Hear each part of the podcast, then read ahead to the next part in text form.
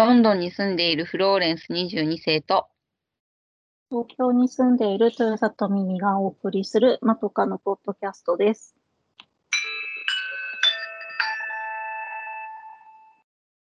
前髪斜めに切ってみました。このコーナーは、まとかの2人が長すぎる前髪のように気になって仕方がないことを15分くらいで斜め目線で切ってみるコーナーです。今回は私、フローレンスがお題を考えました。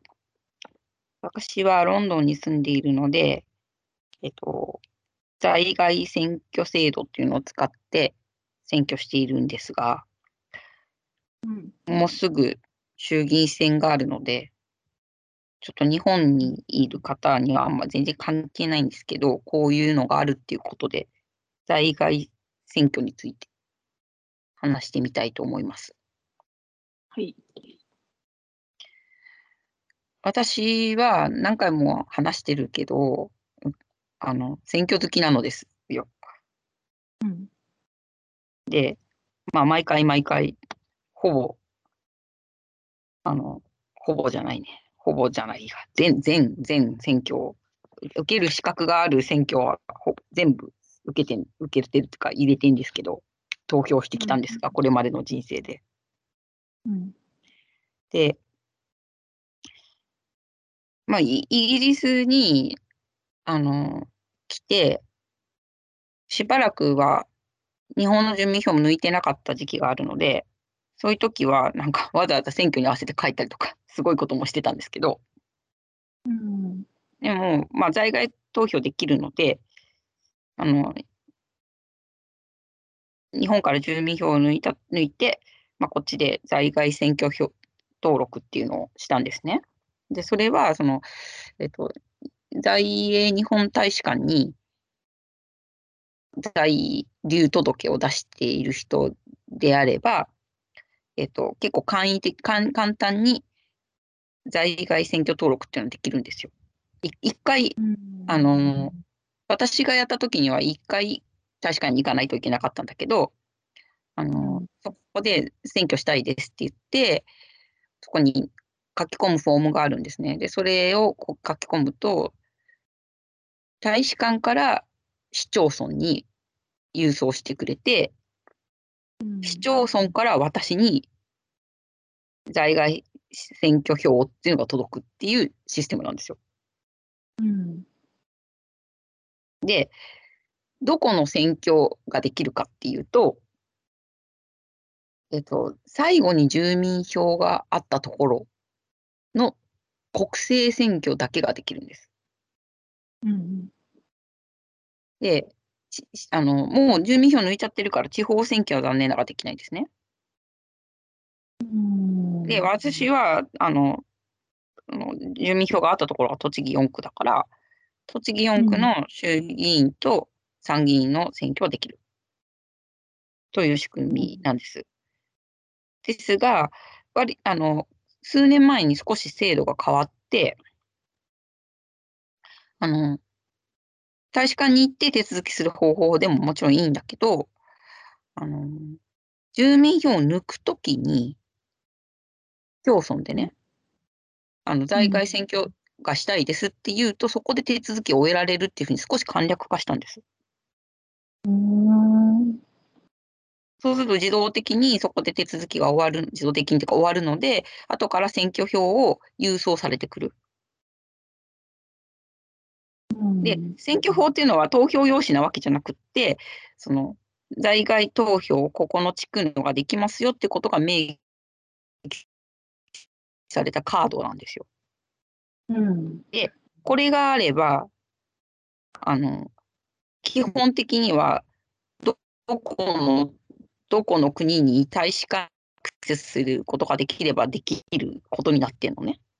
うん、で、まあ、今回ちょっと、あの、調べてみたんですけど、例えばですね、私が、今から急遽、なんか実家の事情とかで日本に帰らなくてはいけない。うん、で、その時に、選挙が来ちゃったと。した場合、うん、私は日本にいるわけ。だけど、在外選挙登録をしている。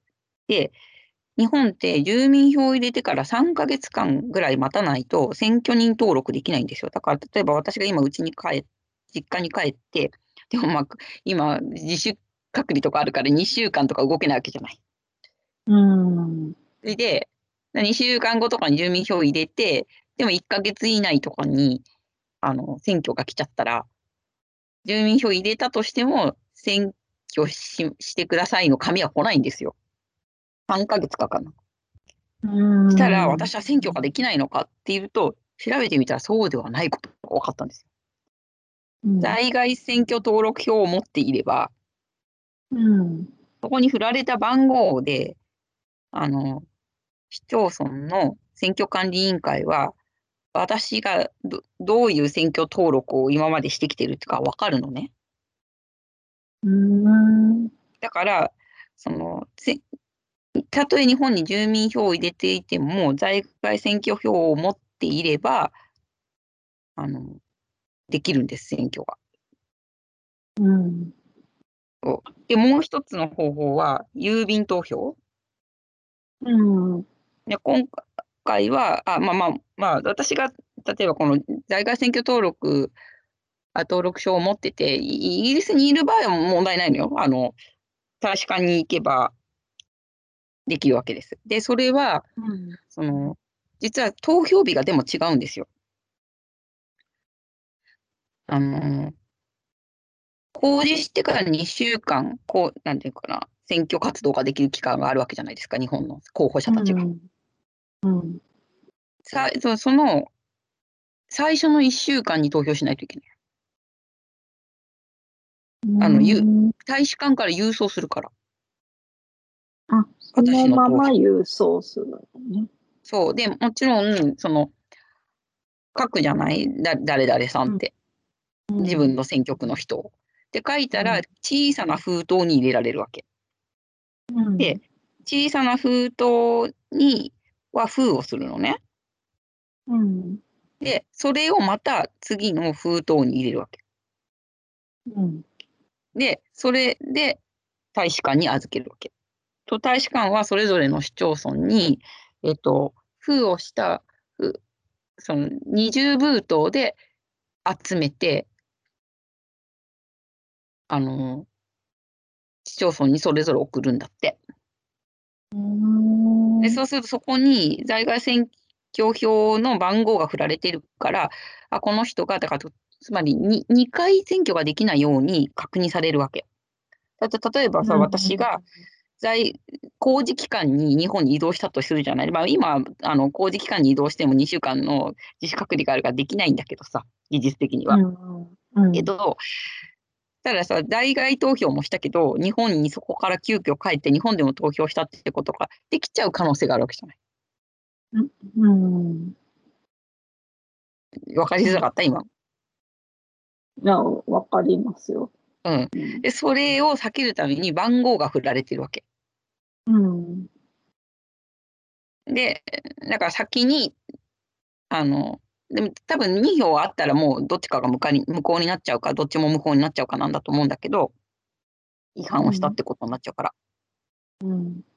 だから、あの、まあ、だからどっちかでしかできないように、一応その番号が振られたことをしているから、市町村はその番号を確認して、それ、あの、有効票だってなったら、その投票箱に、その二重封筒の中の封筒だけをポトンと入れる。うん。そうちょっと忘れちゃったんだけどさ、日本って投票、なんかちゃい封筒入れる？入れないですよ。半分にあ入れない折って、うん。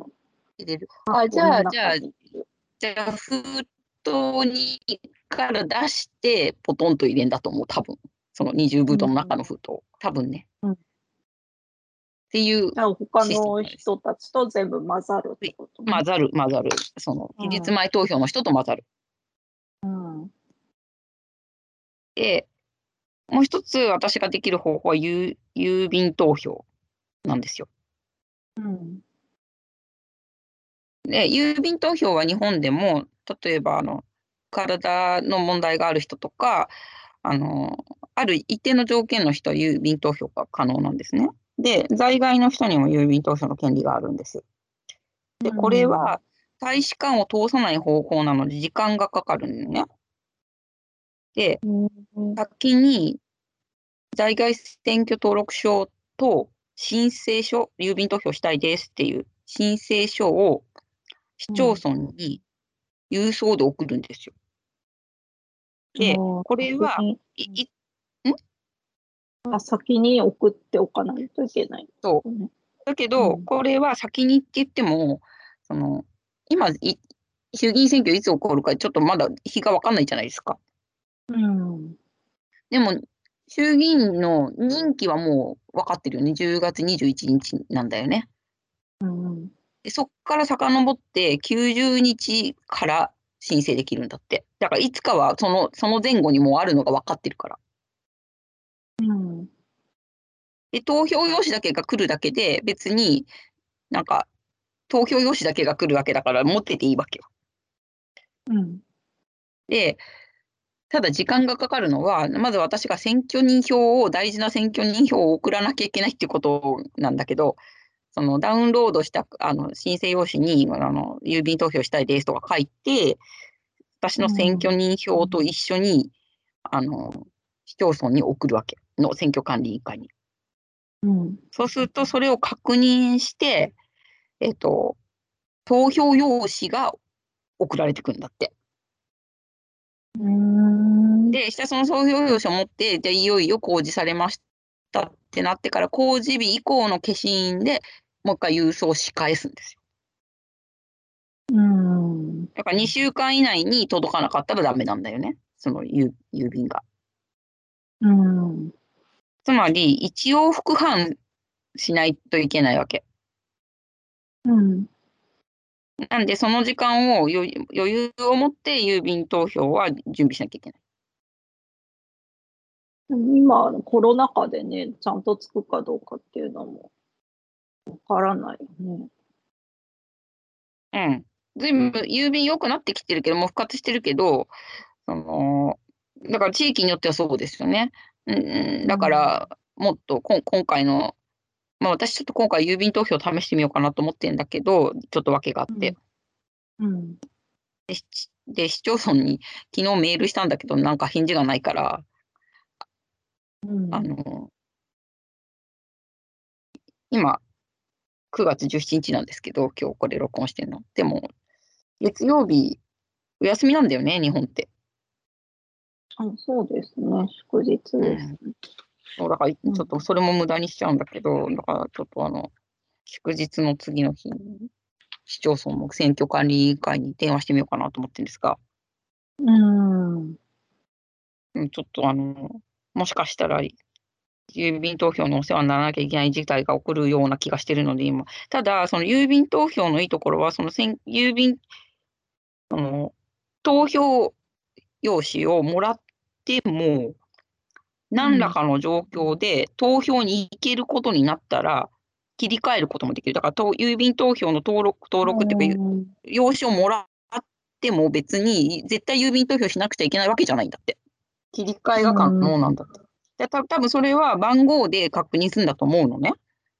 うん。ちょっとどどうどうしてそれが可能なのかとか、うんと突き詰めて考えてないかわかんないんだけど、でもできますって、えっ、とね、大使館のサイトにがっつり書いてるんですよ。でもまあ準備しておくと、そういう可能性がある人は良いでしょうっていうふうに書いてある。うん。なので、まあ、ただね、その、選挙の時に帰国をして、あの、日本で投票できるからっていうので、在外選挙票を持って投票に行ったはいいけれど、結構たらい回しにされたっていう例は結構聞く。うん。であまりみんな例がないわけですよ。うん。特にちっちゃい市町村とかになっちゃうと。うん。と、返還なんて、まあ、まあ、マックス忙しい日にそんなの来られちゃうのまあ困るっちゃ困るよね。そうね、もうなんか、ね、に日本だとこう、ピッてバーコードで読み込んで、じゃーって流れ作業だもんね。うん。だからど、この投票ってできない。あ、うんそうなんだ。私、バーコードになってから日本で投票してないかわかんないんだけど、うんあの、だから、その、市役所のとこの一番なんかメインになる会場とかじゃないとできないみたい。なんか、あの、近くのところとかでは、ちっちゃいところでできないっていうのは書いてあるわけ。だからまあ、選管に問い合わせてくださいって言ってるけど、まあ、この間先日、先日でもないけど、い1年以上前だけど、友達が、どうしても選挙したかったんだけど、したくて、選挙当日の飛行機で帰ったらしいんですよ。ええうんうん、うんでもまあそれしか帰れなくて、でも、でもできたんだよ、最終的には。うん。できたけど、結構なたらい回しだったって言ってた。そっか。でも、でも、頑張ってし選挙したよって言ってたけどね。うん。でまあ私だったら、ちょっと早くつけるんだったら、多分期日前投票とかで、そのもうちょっと余裕があるときにいて、なんか電話したりとかしてややるかなとは思う。当日だとね、バタバタしちゃうかもしれない。でも、あの、例えば今コロナ禍だから、ちょっとまた厄介ですよね。その、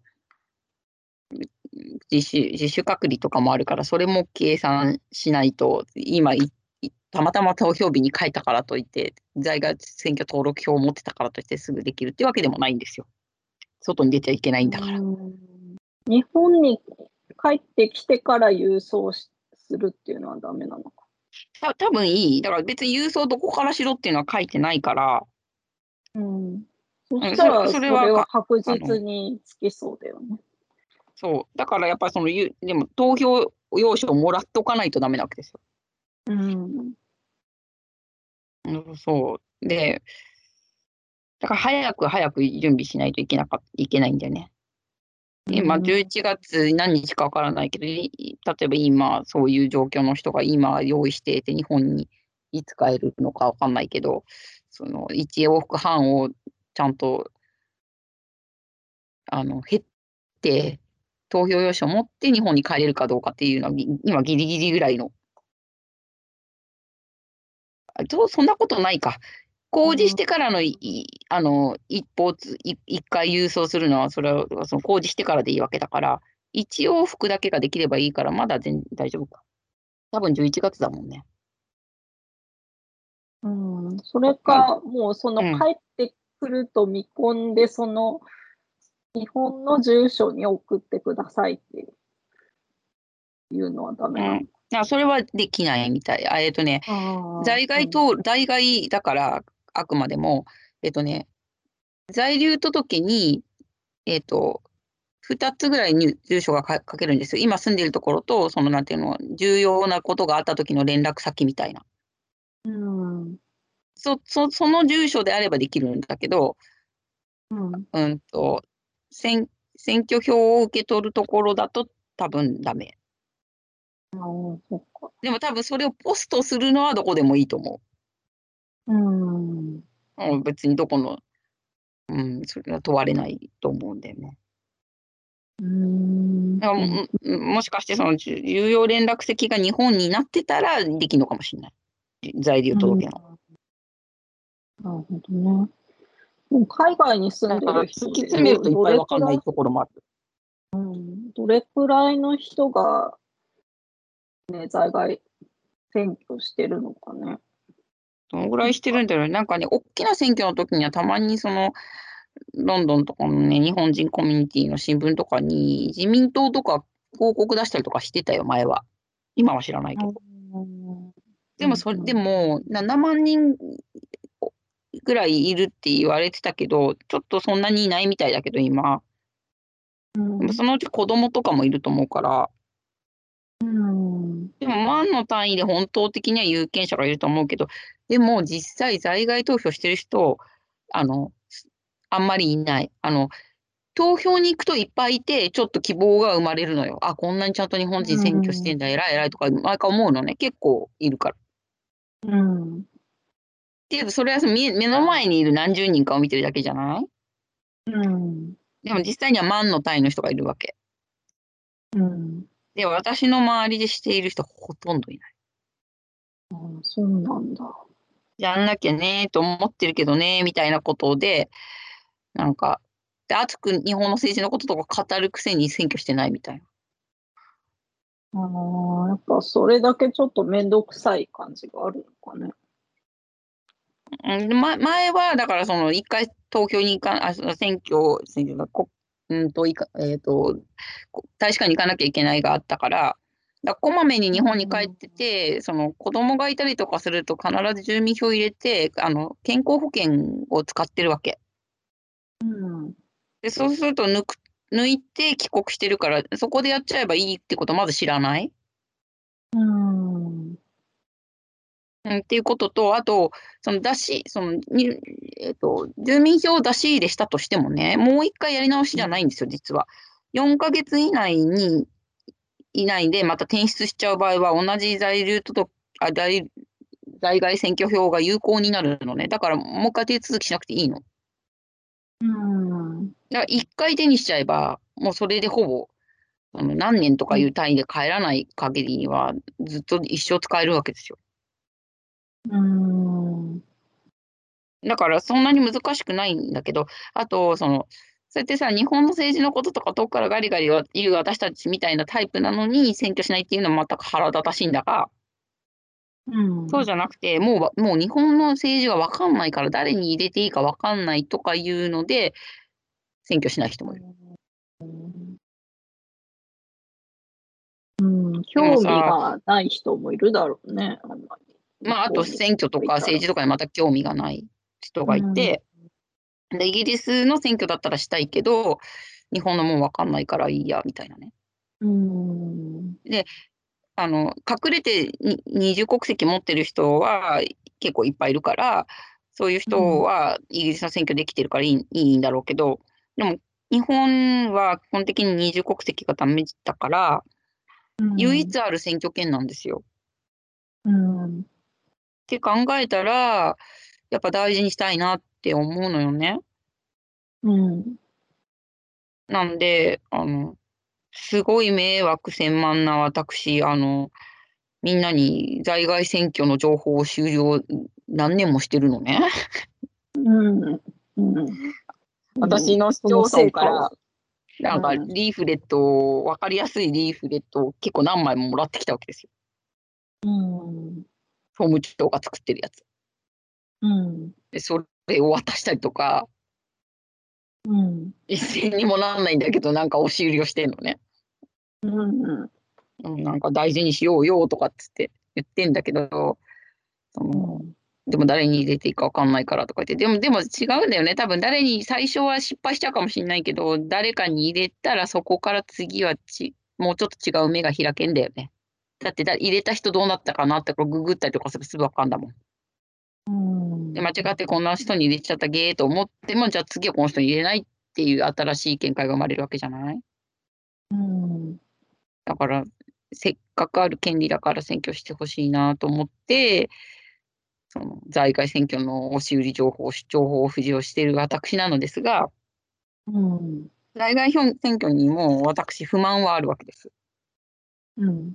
で、それはね、あの、まあ、まあ、地方のができないっていうのは、まあ、100歩譲ってしょうがないかなと思うんだけど、国民審査ができないんですよ。うん。最高裁判所の裁判官の国民審査、うん。なんでか知んないけど、これができないんですよ。うん。なんでなんだろうね。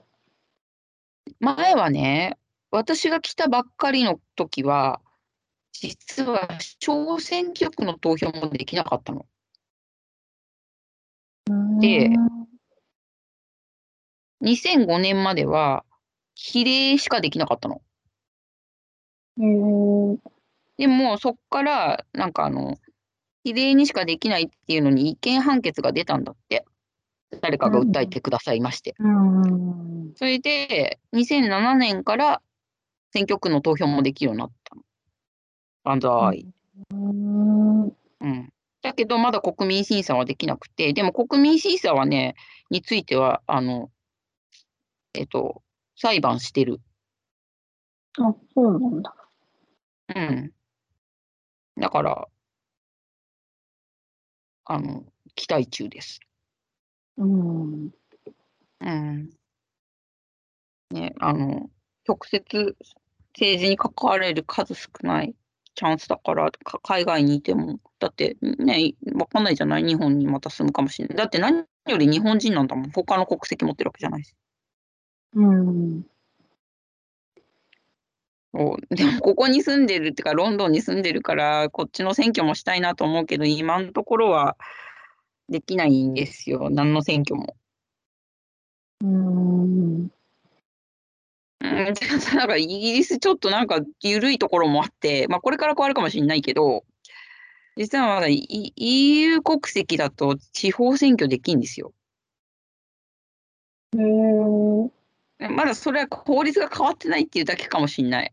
あの、ブブレグジットがあったけど、まだ変わってないの。うん。だから別にイタリア人とかに地方選挙はできちゃうんですうん。よ。うん、だからロンドン市長選ぐらいしたいなとか思うわけ。そうね。うん。で、だから、早く永住権が持ってる人にも投票権があるといいなと思って、なんか、そういうのをこう語り、い言える場所があるときにはちょっと言ったりしてる。うん。あの、なんていうの、カウンシルって言って、こう地方議会みたいなのに、あの、税金払ってるからそこに言う権利があるんですよ。うん。それちょっと言ったりとかしてる。だってさ、毎回毎回選挙のたんびに、あなたの家には選挙人がいないってなってるけど、本当ですか？みたいなお手紙が丁寧に届くんですよ。えー、あ、そうなんだ。毎回届くのね、選挙人登録されてませんみたいなね。で その度に、だから日本人だっつってんじゃん。っつって、でうんそこにだから書くわけ、本当は選挙がしたいけど、うん。うん、あの、なんか備考欄みたいなところに書いてますよ。したいから、うん。お願いですから、お早くじゃあこの、このカウンシル選挙だけでもできるようにあのしてください。っつって。で、で今、なんかうちの、私が住んでるところは、あの、ちょっと第三党の人が、あの、ち、ち、何？えっ、と、ななんだっけ、小選挙区は、その、第三党の人が通ってる珍しいとこなんですよ。うん保守党が 1, 党で、2が労働党なんだ。で、イギリスは2大政党なんだけど、でも第3党のところなのね。うん。名前が良くないの、自由民主党だから。うん。でも、でえらい違いなんだよ、日本の自民党とリベラルデモクラーツって言うんだけど。うん。あの、尊敬してますよ、うんここから出ているあの国会議員の人。いろいろ読んで、こうと思って、チラシとかちゃんと来たら読むんだけどさ。うん。あそのエドさんって人なんだけど、だからエドさんにいっぱい、ツイッターとかでお願いしたりとかして。うん。これ選挙したいなと思って。まあそんなわけで、ちょっと話長くなっちゃったんだけど、これをどこのだの中で、なんか在外制度に興味のある方とか、在外で聞いてくださってることがいたら、すごく簡単なので、まあ今からやってもこう次の参議院選挙や衆議院選挙には、残念ながらもう難しいんですけど、3ヶ月くらいかかるから。けど、その来年の参議院選挙が本丸ですよねとも思ってるんですよ、私は。うん。